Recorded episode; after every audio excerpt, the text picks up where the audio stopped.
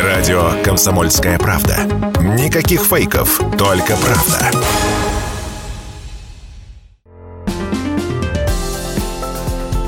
Коммунальный вопрос. Совместный проект радио «Комсомольская правда» и управляющей компании «Коммунресурс». Здравствуйте, дорогие друзья! В эфире радио «Комсомольская правда» 98 и 2 FM эм в Самаре. Вы слушаете программу «Коммунальный вопрос», программу, в которой мы разбираемся в тонкостях сферы ЖКХ. Меня зовут Егор Волгин, и по традиции вместе со мной в студии директор управляющей компании «Коммунресурс» Леонид Пугачев. Леонид Валентинович, добрый день. Добрый день. И сегодня с нами заместитель директора управляющей компании «Коммунресурс» Оксана Быстрова. Оксана Юрьевна, добрый день. Здравствуйте. Сегодня мы такой скажем так, э, разнообразные компании собрались не просто так, потому что у нас э, на прошлой неделе был э, 23 февраля, на следующей неделе 8 марта. Поговорим мы сегодня и про эти дни, про праздники. И в том числе у нас заканчивается зима, начинается весна, тоже переходный период. Я думаю, для управляющих компаний это тоже достаточно такое, э, не хочется говорить, тревожное время, но все-таки очень э, в, чем-то напряжное, скажем так. Э, к концу подходит зимний период. Э, давайте сразу оговорим договоримся, расскажем нашим слушателям, о чем стоит задуматься жильцам домов в преддверии весны, какие работы должна провести управляющая компания в марте, как готовится управляющая компания к весне. Да, действительно, остался у нас несколько дней э, календарной зимы, но зимний уборочный период, он у нас формально должен идти до середины апреля. Ну, если посмотреть на прогноз погоды долгосрочный и э, принять во внимание народные приметы, у нас Пасха в этом году достаточно поздняя, 5 мая, то, соответственно, весна у нас будет, ну, точно не ранее, и, возможно, затяжная, судя по прогнозам погоды. Да и говорят, да, март-апрель холодный. Март-апрель будет достаточно холодный, и в связи с этим э, по-прежнему нужно будет в марте уделять особое внимание содержанию придомовой территории. То есть это будет как раз период, когда дневные температуры будут способствовать таянию, а ночные э, минусовые способствовать образованию наледи и гололеда. Поэтому противогололедные мероприятия особенно будут актуальны в э, марте месяце. И вторая половина марта и начало апреля уже, наверное, забегая немножко вперед, это активное участие в проведении так называемых противопаводковых мероприятий потому что нужно будет загодя готовиться к отводу талых вод, не допускать попадания э, э, талых вод э, в подвальные помещения, технические помещения и вовремя проводить мероприятия по очистке, по открытию так называемых дождевых приемников, ливнеприемников во дворах. Есть, и каждая управляющая компания знает про такие, где у них находятся вот эти технологические, скажем так, конструкции, которые создан для того, чтобы отводить талую воду со двора, чтобы не допустить такого, что к там, во второй половине марта, в период обильного уже таяния снега, э, не было озер во дворах. Не пройти, не проехать, как говорится, чтобы вода вовремя выходила в городскую э, канализационную систему. Угу. Очень хочется надеяться, что скоро начнет сходить снег. Я лично вот зимы ужасно устал. Я думаю, управляющие компании разделяют это мнение. Это и снег, и лед всегда тоже... Да, зима вносит свои определенные коррективы.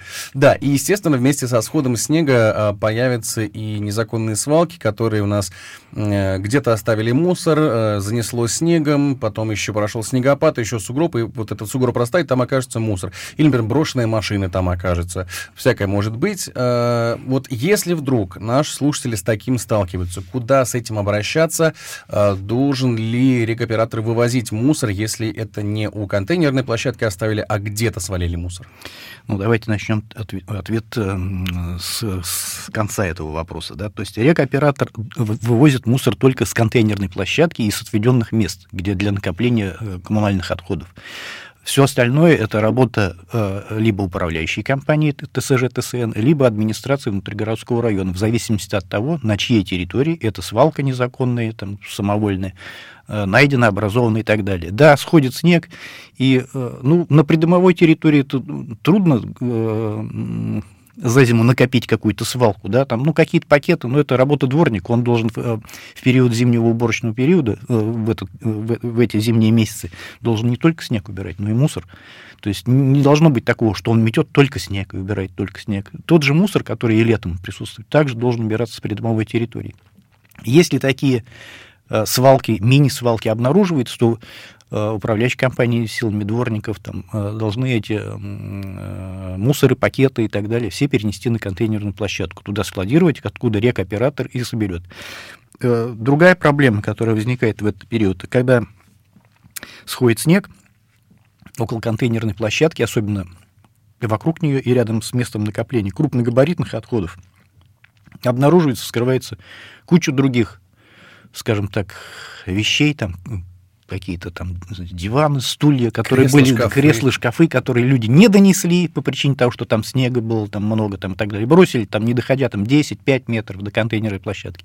И это тоже работа управляющей компании ТСЖ ТСН, э, скажем так, до э, до места складирования все это переместить аккуратно.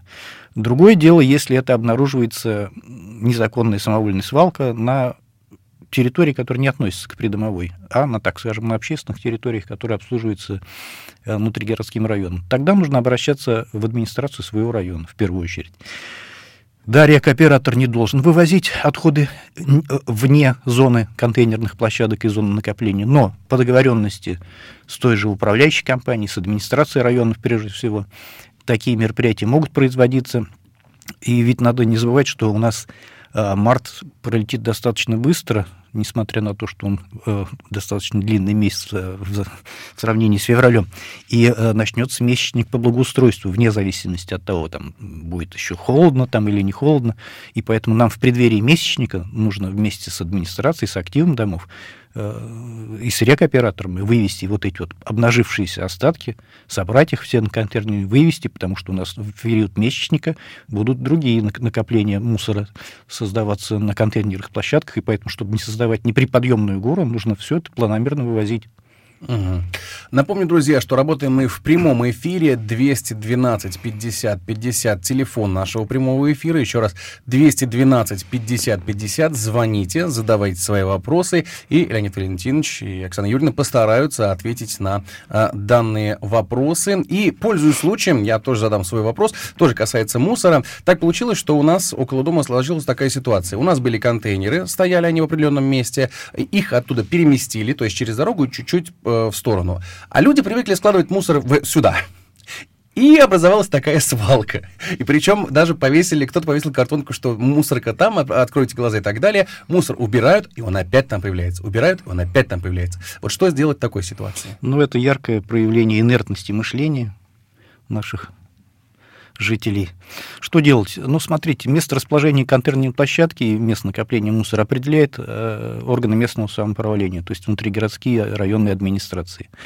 Соответственно, вместе с э, теми управляющими организациями, управляющей компанией, либо управлением ТСЖ, и администрация должна проводить работу с жителями о разъяснении, почему и куда переносится ваша контейнерная площадка. Да, есть определенные требования э, санитарных норм по размещению контейнерных площадок, но иногда в современных условиях, вот в конкретном э, дворе невозможно соблюсти эти э, требования, и э, ищется какое-то компромиссное решение. Во всем нужно с жителями общаться, разъяснять, и тогда, возможно, можно будет избежать вот подобных ситуаций, как у вас во дворе или там где-то рядом. Но в целом, да, нужно развешивать объявления, э, проводить собрания жителей, встречаться и так далее. Вот, также вы, друзья, можете задать вопросы. Еще раз, 212 50 50, звоните, телефон прямого эфира, мы постараемся ответить на все ваши вопросы. Как я уже скачал, сказал в начале программы, а, прошлая неделя и следующая неделя у нас ознаменованы праздниками, это 23 февраля и 8 марта. А, на прошлой неделе была короткая неделя, 4 дня, и, собственно, на следующей неделе также будет короткая, 4 дня, потому что праздники выпадают на пятницу.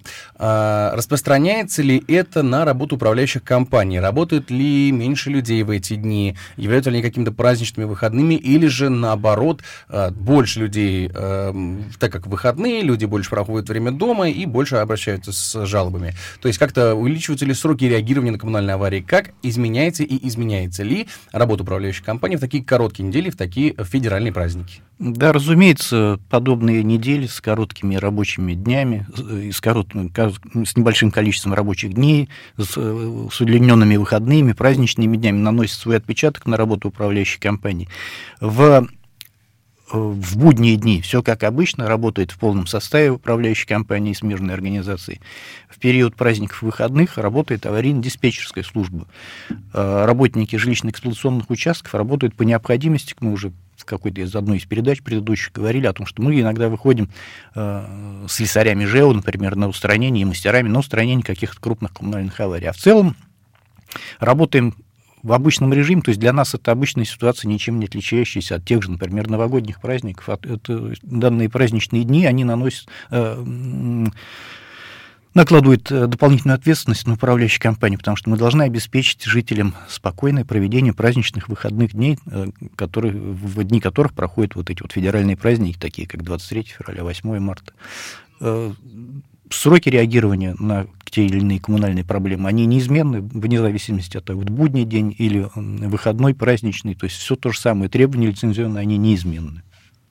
Продолжим говорить о праздниках и о том, как работает управляющая компания и вообще о тонкостях сферы ЖКХ в программе «Коммунальный вопрос» после небольшого перерыва на рекламу, друзья. Никуда не переключайтесь, мы вернемся совсем скоро. «Коммунальный вопрос» на радио «Комсомольская правда».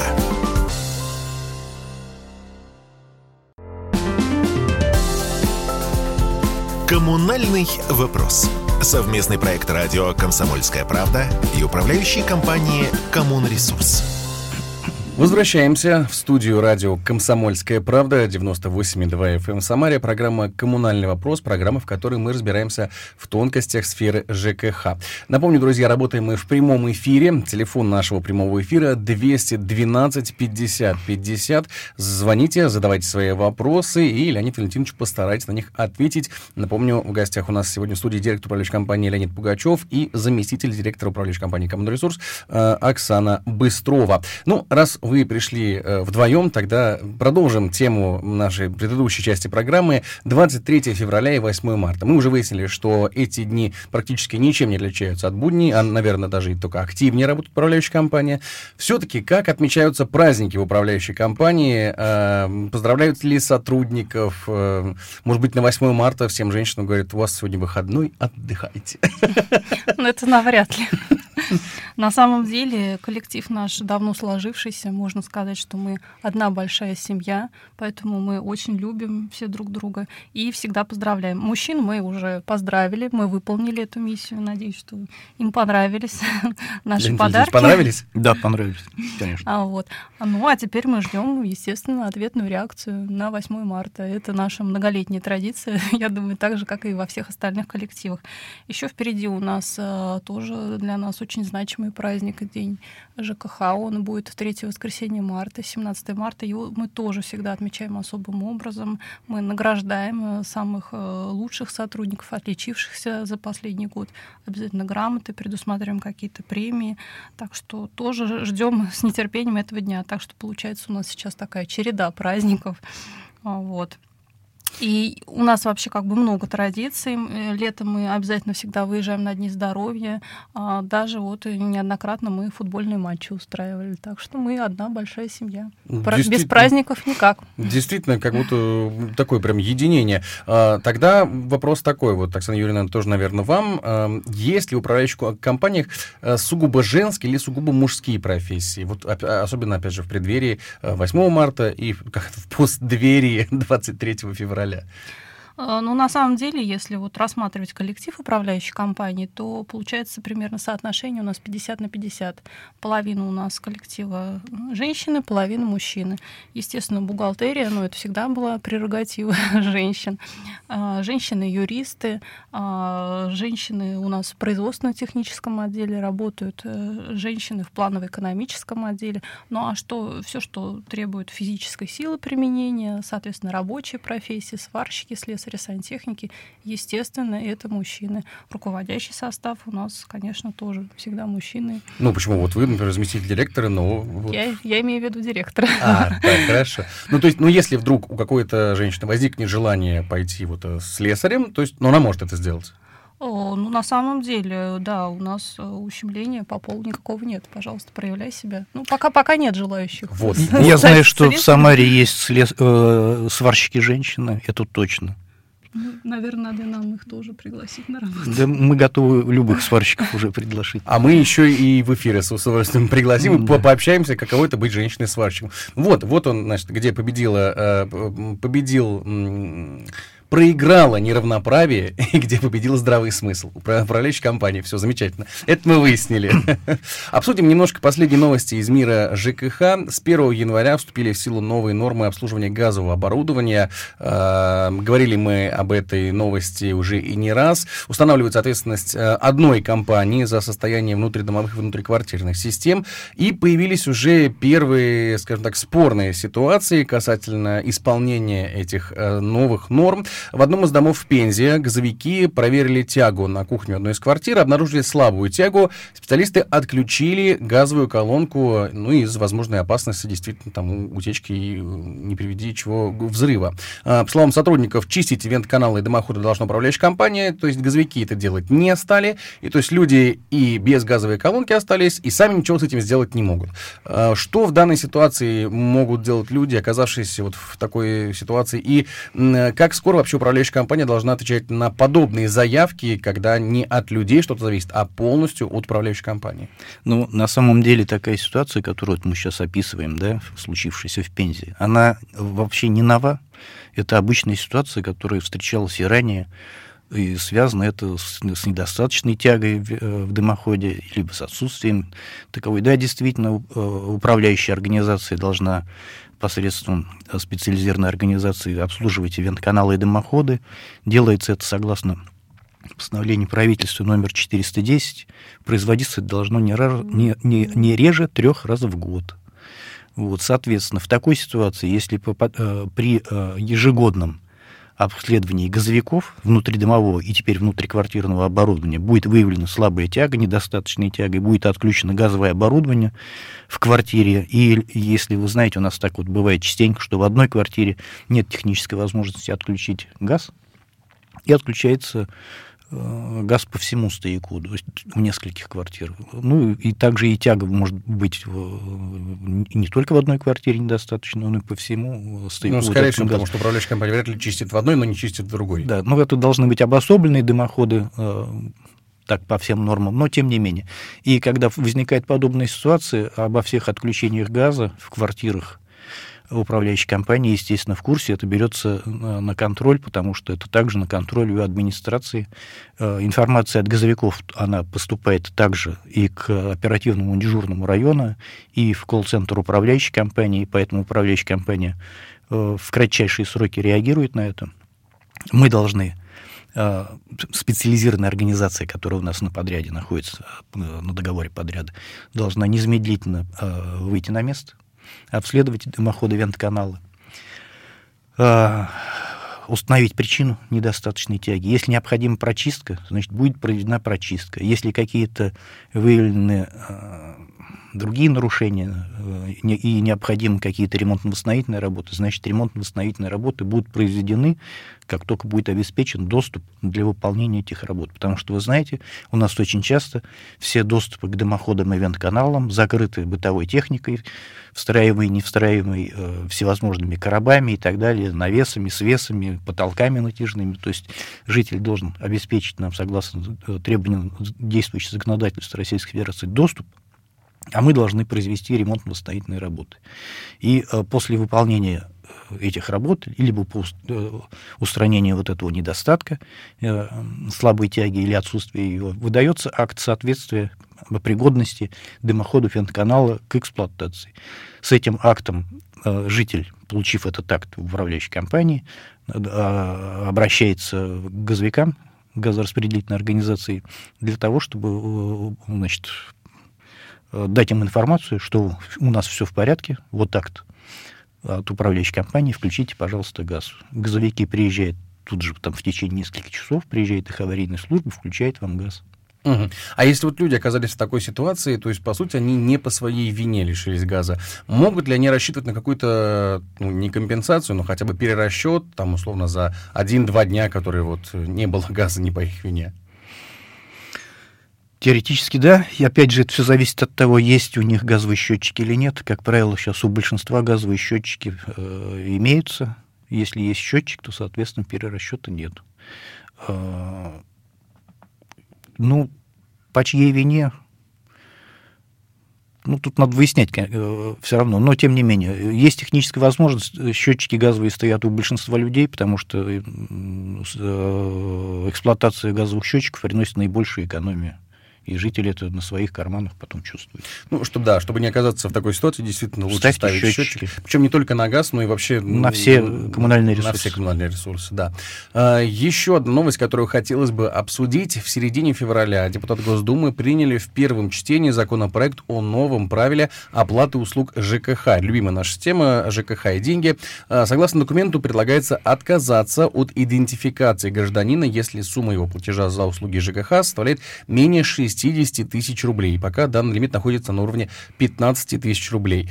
Если честно, практически ничего не понятно из того, что я только что прочитал, как думаю, большинству наших слушателей, что это означает для жителей, э, что этот закон означает для жителей, и э, изменится ли их жизнь, э, если этот закон примут, прибавится ли какой-то бумажный волокит, и что произойдет? Вы знаете, я хочу всем жителям посоветовать, чтобы они не обращали даже внимания на подобные новости, потому что это не коснется 99,9% жителей нашей страны. Э, платежный документ с суммой более 15 тысяч рублей далеко не у каждого россиянина за квартиру такую сумму приходит. Это какие-то элитные там э, дома, квартиры и так далее. Вот. Э, это новшество в законодательстве в первую очередь направлена на, банк, на банки и платежные агенты, в которые э, эти жители с платежами и обращаются.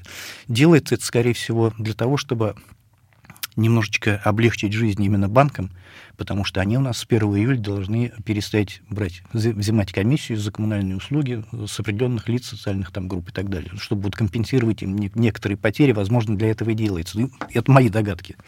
Вот. А так в целом для жителей ничего не изменится. Вернемся к обсуждению новостей из мира ЖКХ после перерыва на рекламу и новости через несколько минут в программе «Коммунальный вопрос» на радио «Комсомольская правда» Самара. «Коммунальный вопрос» на радио «Комсомольская правда».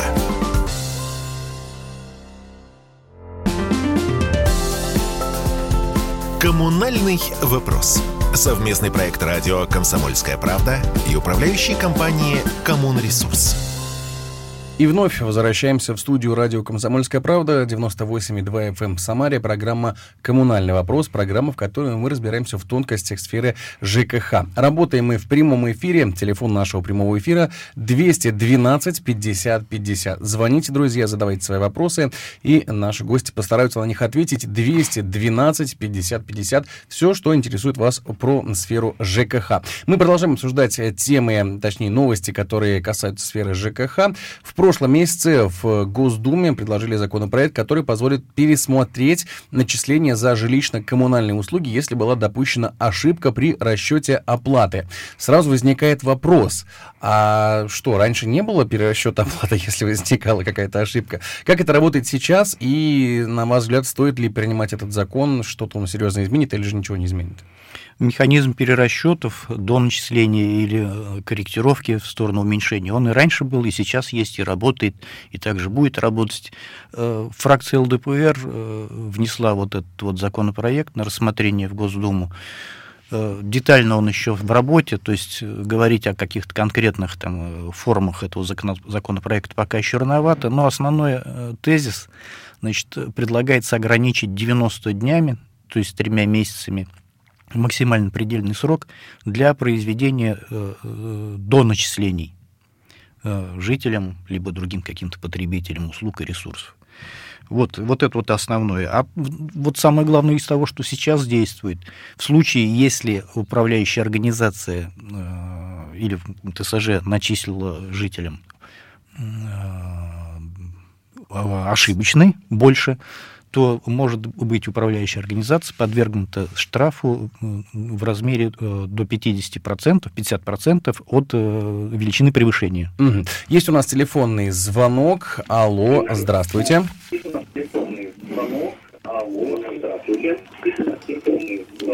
Алло. А, алло, да, здравствуйте. А, алло, здравствуйте, да, да, да. здравствуйте. А, я бы хотела вот уточнить вопрос, насколько это по существу вашему.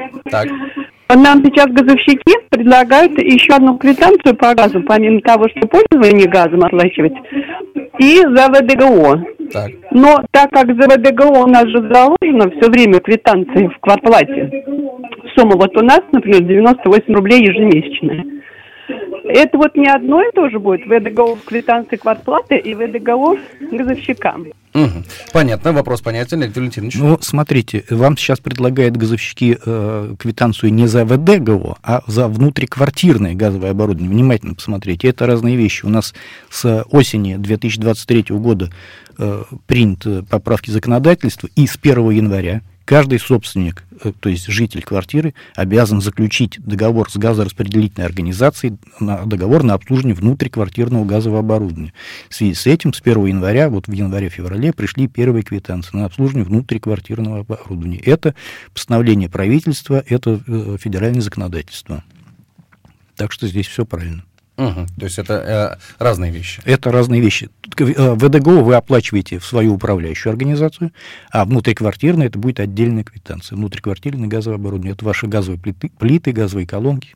Угу. 212 50 50, телефон нашего прямого эфира. Вы также можете дозвониться нам, а, задать свой вопрос и услышать на него э, исчерпывающий ответ, потому что Леонид Валентинович, мы уже в этом убедились, разбирается в теме 100%. Приходится. Еще. Да, никто у нас без ответа не остался. Продолжим обсуждать тему новостей сферы ЖКХ. От э, предложений э, федеральной переходим к предложениям региональным. В Самарской губдуме предложили штрафовать управляющие компании за надписи на фасадах.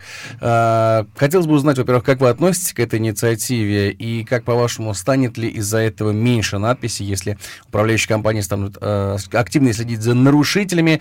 Да и вообще, в конце концов, вопрос, а есть ли у управляющих компаний такой ресурс? Это, кажется, из той же э, инициативы сродни, как предложить следить за тишиной ночью управляющим компаниям. Ну, тоже, да, будут ходить у нас слесари и дворники и следить... И чтобы... за уборкой снега из балкона Да, да, и чтобы ничего не, не, не нарисовали на фасаде. Вот как вы к этой идее относитесь? Я к этой новости отношусь с недоумением. Э, я не понимаю, что происходит в головах законодательных наших э, органов и так далее, в губернских думах, государственных думах. Когда... Прерву вас, опять есть звонок, очень э, хотят у нас в эфир попасть. Алло, здравствуйте. Здравствуйте. Здравствуйте. Вот я старший по дому, да? Угу. Вот, в доме, э, дому больше 50 лет. В доме сейчас происходит ремонт в квартире. Значит, шумят, мусорят, лифт заваливают этим самым мусором, да, который стены ломают там, да. Вот, люди вот в выходные дни не могли не отдохнуть, ничего. Все говорили, все лестничные площадки, все, как все, что рядышком, все в пыли. За собой не моют. И я, например, очень беспокоюсь, я говорю, э, весь лифт, он все-таки не рассчитан на такие грузовые перевозки, да? Вот. Он все-таки пассажирский, дом старенький, вот. Как вот, что мне вот делать? Какое, какая управа может быть на таких вот жильцов? Ну, смотрите. Он здесь не живет. Ему достался наследство квартиры. Вопрос вот. понятен. Давайте я попробую ответить, потому что у нас время ограничено передачи. Э, постараюсь достаточно кратенько ответить на ваш вопрос. Ваш вопрос нужно разделить на две части. Первое – это несоблюдение, несоблюдение э, вот этим жильцом и его ремонтными специалистами, так скажем, закона о тишине, то есть громко работают в неположенные часы, в дневное время нет перерыва ну, и так далее. И второй момент, э, который э, я из вашего э, монолога значит, подчеркнул, это то, что грязно, мусор, неправильное пользование, использование лифтового оборудования. Ну, в первую очередь, это вопрос взаимодействия с управляющей компанией, воздействие на этих жителей и так далее. И правоохранительный орган, участковый, это его работа закон о тишине, о том, что они не соблюдают нормы проживания, ухудшает прож... Э, нормы проживания других жителей в этом доме. Ну, вот такой порядок. Угу. Вернемся к теме предложения Самарской губдумы штрафовать управляющую компанию за надписи на фасаде. То есть все-таки идея вызывает недоумение в первую очередь. Меня вызывает сама новость, вот это недоумение, потому что, смотрите, ну, у нас есть э, минимальный перечень работ услуг, которые управляющая компания обязана оказывать жителям. Вот в этом перечне э, услуги по закрашиванию фасада от надписи нету. Но, тем не менее, э, субъект федерации, в данном случае у нас Самарская область, приняла свой закон номер 115, если не изменяет память, от 2007 года, по-моему. И Э, глава города в своем э, постановлении номер 404, так называемое правило благоустройства, отнес к обязанностям управляющей компании следить за состоянием фасада, то есть закрашивать э, надписи, граффити и так далее, и так далее. У нас сейчас в Самарской области любая управляющая компания несет административную ответственность и ее штрафует за неустранение этих надписей в установленный законодательством срок, там, по-моему, 5 рабочих дней. Если мы не, э, не реагируем на предупреждение административной комиссии внутригородского района, нам выписывается штраф. Это и сейчас работает. В чем инициатива, я не понимаю. Угу. Я бы хотела добавить. Так. А, вот у меня вопрос. Почему всегда законодатели пытаются использовать метод кнута? А почему не попробовать метод пряника? Объявить какой-то конкурс а, на самый чистый дом, например. Это тоже очень хорошо работает. То есть метод кнута должен работать параллельно с методом пряника. А у нас получается только вот. Ну, как будто это проще. Обязать, наказать и штрафовать. А я думаю, что люди с удовольствием бы поучаствовали на самый чистый дом, и дома стали бы чище сама. На самом деле, почему бы не попробовать?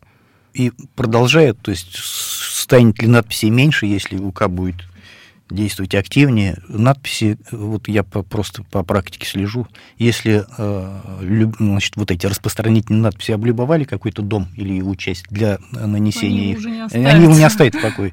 Эти надписи будут возникать каждый вечер и каждое э, утро. Мы закрашиваем некоторые дома, некоторые участки ну, практически по несколько раз в неделю ничего не изменится. Здесь нужно искать э, решение проблемы, как бы в корне искать это решение. Почему эти надписи появляются? Что там за надписи? Мы же все прекрасно понимаем, что за надписи. Это наркоторговля. С этим надо бороться в первую очередь. А надписи это уже вторично.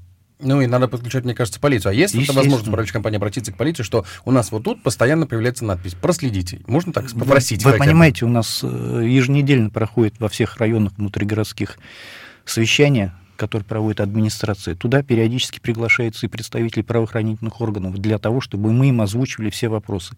И все эти, э, скажем так, несчастные адреса, и администрация, и полиция, они все эти адреса им известны абсолютно. Угу. Время нашей программы, к сожалению, подходит к концу, поэтому хочется сказать большое спасибо э, за сегодняшнюю программу. Леонид Валентинович Пугачев был сегодня у нас в гостях директор управляющей компании «Коммунресурс» и заместитель э, директора управляющей компании «Коммунресурс». Также у нас была в гостях Оксана Юрьевна Быстрова. Э, Следующая программа у нас, как обычно, через месяц. Все тонкости сферы ЖКХ обсудим в программе «Коммунальный вопрос». Меня зовут Егор Волгин, друзья. Никуда не переключайтесь, впереди все самое интересное на радио «Комсомольская правда». Самара 98 и 2 FM. «Коммунальный вопрос» на радио «Комсомольская правда».